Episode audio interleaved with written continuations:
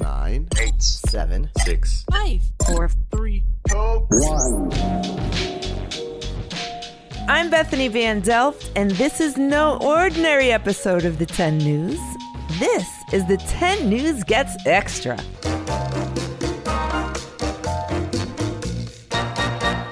This Saturday, we're talking emojis.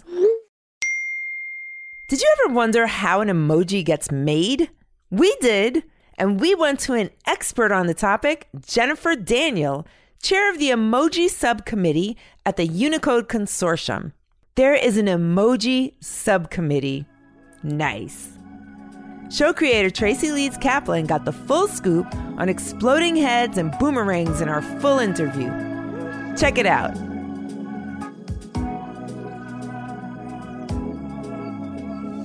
Welcome. Thank you for joining us today on the 10 News. We're really excited to have you here. We've been bouncing emojis back and forth on the team in preparing for this interview today. Can you introduce yourself to our listeners and then tell us what you do? Hi, my name is Jennifer Daniel, and I am the chair of the emoji subcommittee for the Unicode Technical Committee, which is part of the Unicode Consortium and I make emoji. I also work at Google, and at Google, I make emoji. so, yeah, I mean, there, there's a lot of overlap there. I'd love for you to explain to our listeners what exactly is the Unicode Consortium and who's on it. So, Unicode is a volunteer based organization, and they're responsible for encoding the world's languages. So, you could think like basically, they're the reason that if you send a message in Hindi from one device, the person you're sending it to can read it in Hindi. Before Unicode existed, that was a real problem. People couldn't communicate in their native tongues around the world. So think of it this way, right? Um, every letter on the screen that you read, whether it be a tablet or a computer or a phone or anything that's in a digital space, every letter is assigned a code point. So if you send someone facepalm emoji, the code point for facepalm is U1F926, right? So emoji, even though they look like pictures, are really a font. And that's why they sit next to words is because they operate like letters and they, they they're interchangeable with with how you text or communicate online we work with people all over the world. So, like I mentioned, um, Unicode is volunteer based, right? So it's a it's a small group of people who can kind of offer their work for free and, and, do this work. But what we try to do is surround ourselves by experts. So, so, people who understand how people communicate, or maybe they have a certain expertise in. Uh, I'm talking to a doctor recently, a cardiovascular surgeon, around the anatomical heart and lungs and a new emoji for x ray. So we try to surround ourselves by people who really understand the subject matter quite a bit when making decisions around what is useful, what will be used a lot, what is currently being used a lot uh, before we add it, which is why it takes almost two years to add an emoji. It takes a really long time because we're we're vetting it fairly thoroughly. So what I really want to know is when the consortium makes a decision, those emojis are forever, right? Once you can't then decide a year later to delete something, like once it's out there, it's out there. Yeah. So it's true. Emoji, once they're added, are there forever. There's a real permanence to them, which is really interesting if you think about it, right? Because language is flexible and fluid and transient and morphable and emoji are not. Emoji stand still. I really want to understand how did you go from being a little kid growing up, figuring out what you wanted to do to now being an emoji expert? Like, did you just wake up one day and you're like, I'm going to do emojis? Tell us, tell us how that all came to be. Oh boy. I bet, you know, if you had told me just five years ago that I would be making emoji, I may have said, what? really? I would have never imagined it.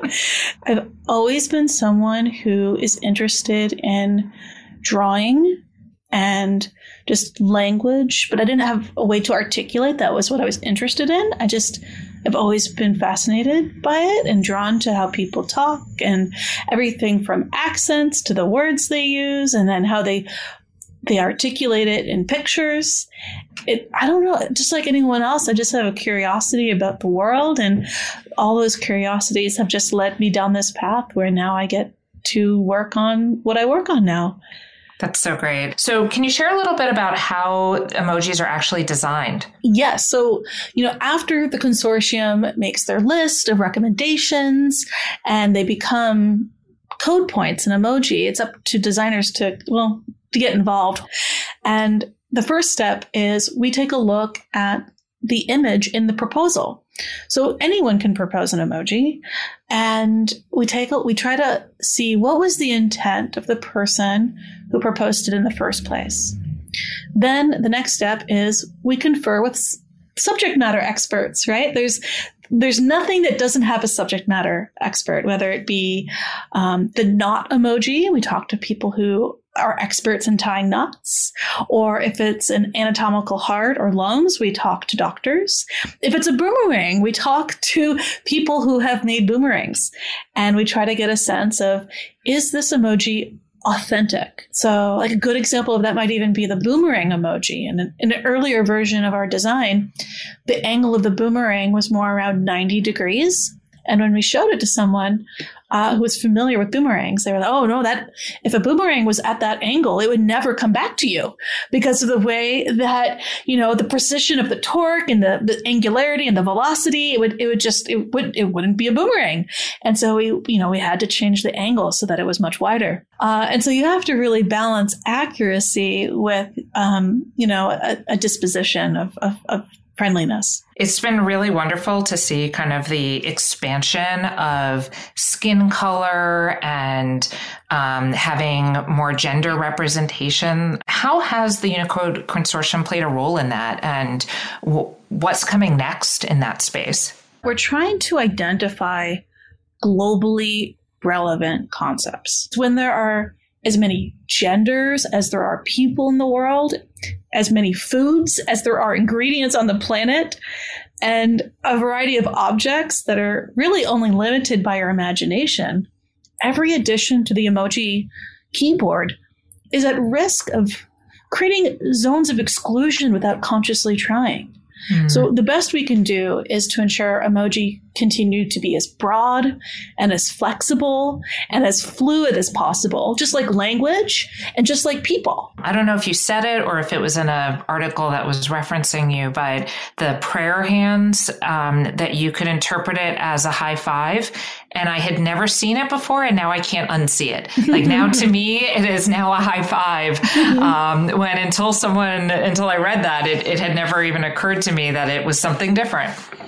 You know, it's so funny is that I think it's one of those things that people love to debate just to have something to debate. Like, is prayer hands high five or is it, you know, is it definitively prayer hands? And my answer is, why not both? Right? Why mm-hmm. can't it be both? It doesn't have to just be one or the other. If you need a high five and that conveys high fiveness, then it is a high five as far as I'm concerned. What is your go to emoji? What's your favorite? Oh, um, so lately I have been using the tornado emoji plus anything else to convey just my life. So I might use tornado poop if things are going really not so great, or maybe the cartwheel emoji and the black hole emoji when I want to convey that, oi, things are not going going so good right now. Uh, I like to put emoji together. Also, sometimes punctuate with emoji. So I'll use the clown face emoji sometimes when I'm joking around. And hopefully the person I'm talking to understands that I'm just being silly. Any um, any sneak peeks um, or inside news that you can give us on what emoji are, are coming soon? Oh, absolutely. We have a list of 36 new emoji coming out in the next emoji release. And they are available online, which I can share a URL for, I suppose, after, after we chat. Um, some of them include melting face. We have a salute face coming as well, bubbles, and a lotus flower.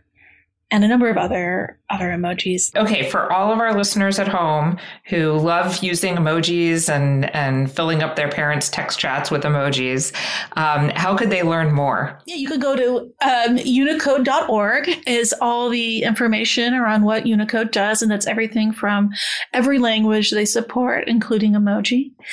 And really, the internet is just you know there's there's everyone's an emoji expert. Everyone's an emoji historian. So you'll find lots of people talking about it. Um, but yeah, I'm trying to think if there's like a really, just use them. You know, if you really want to understand something, my, I would just say, just use it and you can come to your own conclusion. Love it. Okay, last question, and then I promise we'll, we'll let you go. Um, how do you rate our use of emojis on the 10 News? Oh, I love it. I love it. I think they, you know, they give you a, some sense of curiosity. I'm like, what is today's episode going to be about? I think I know. There's a nose. What does the nose mean? Is it a pun or is it literally smelling? Um, so I think it's great. I love how you guys use them.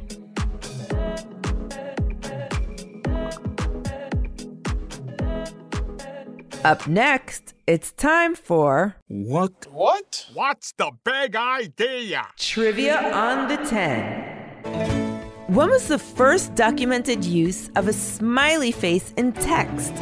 I'll give you a hint. It was before computers or even typewriters. Was it A, 1939, B, 1648, or C, 2001?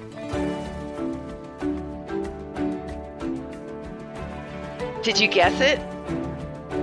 The answer is B. According to the Atlantic magazine, it was used by poet Robert Herrick in his poem The Fortune. This is more than 300 years before emoticons were introduced by the Plato 4 computer system in 1972.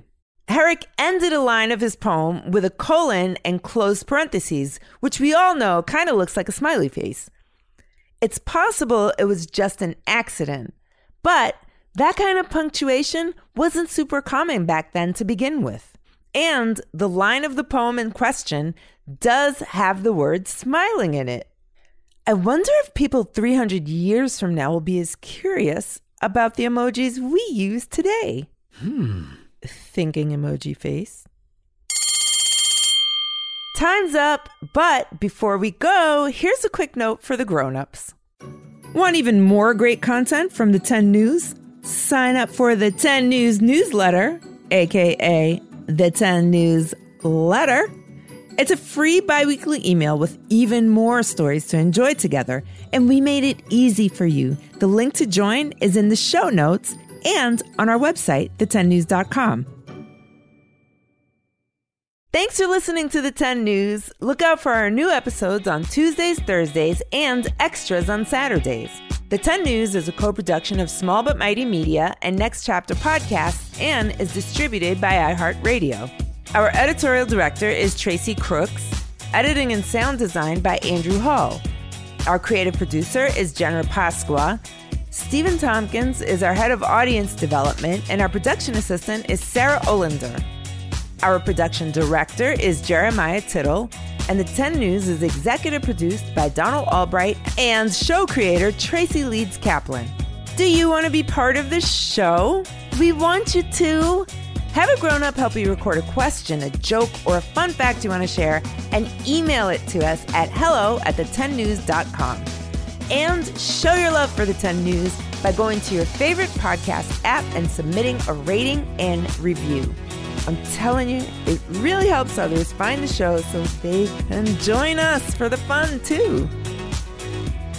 I'm Bethany Van Delft, and thanks for listening to the 10 News. Blowing kisses emoji, waving hand emoji, fist bump emoji. Bye.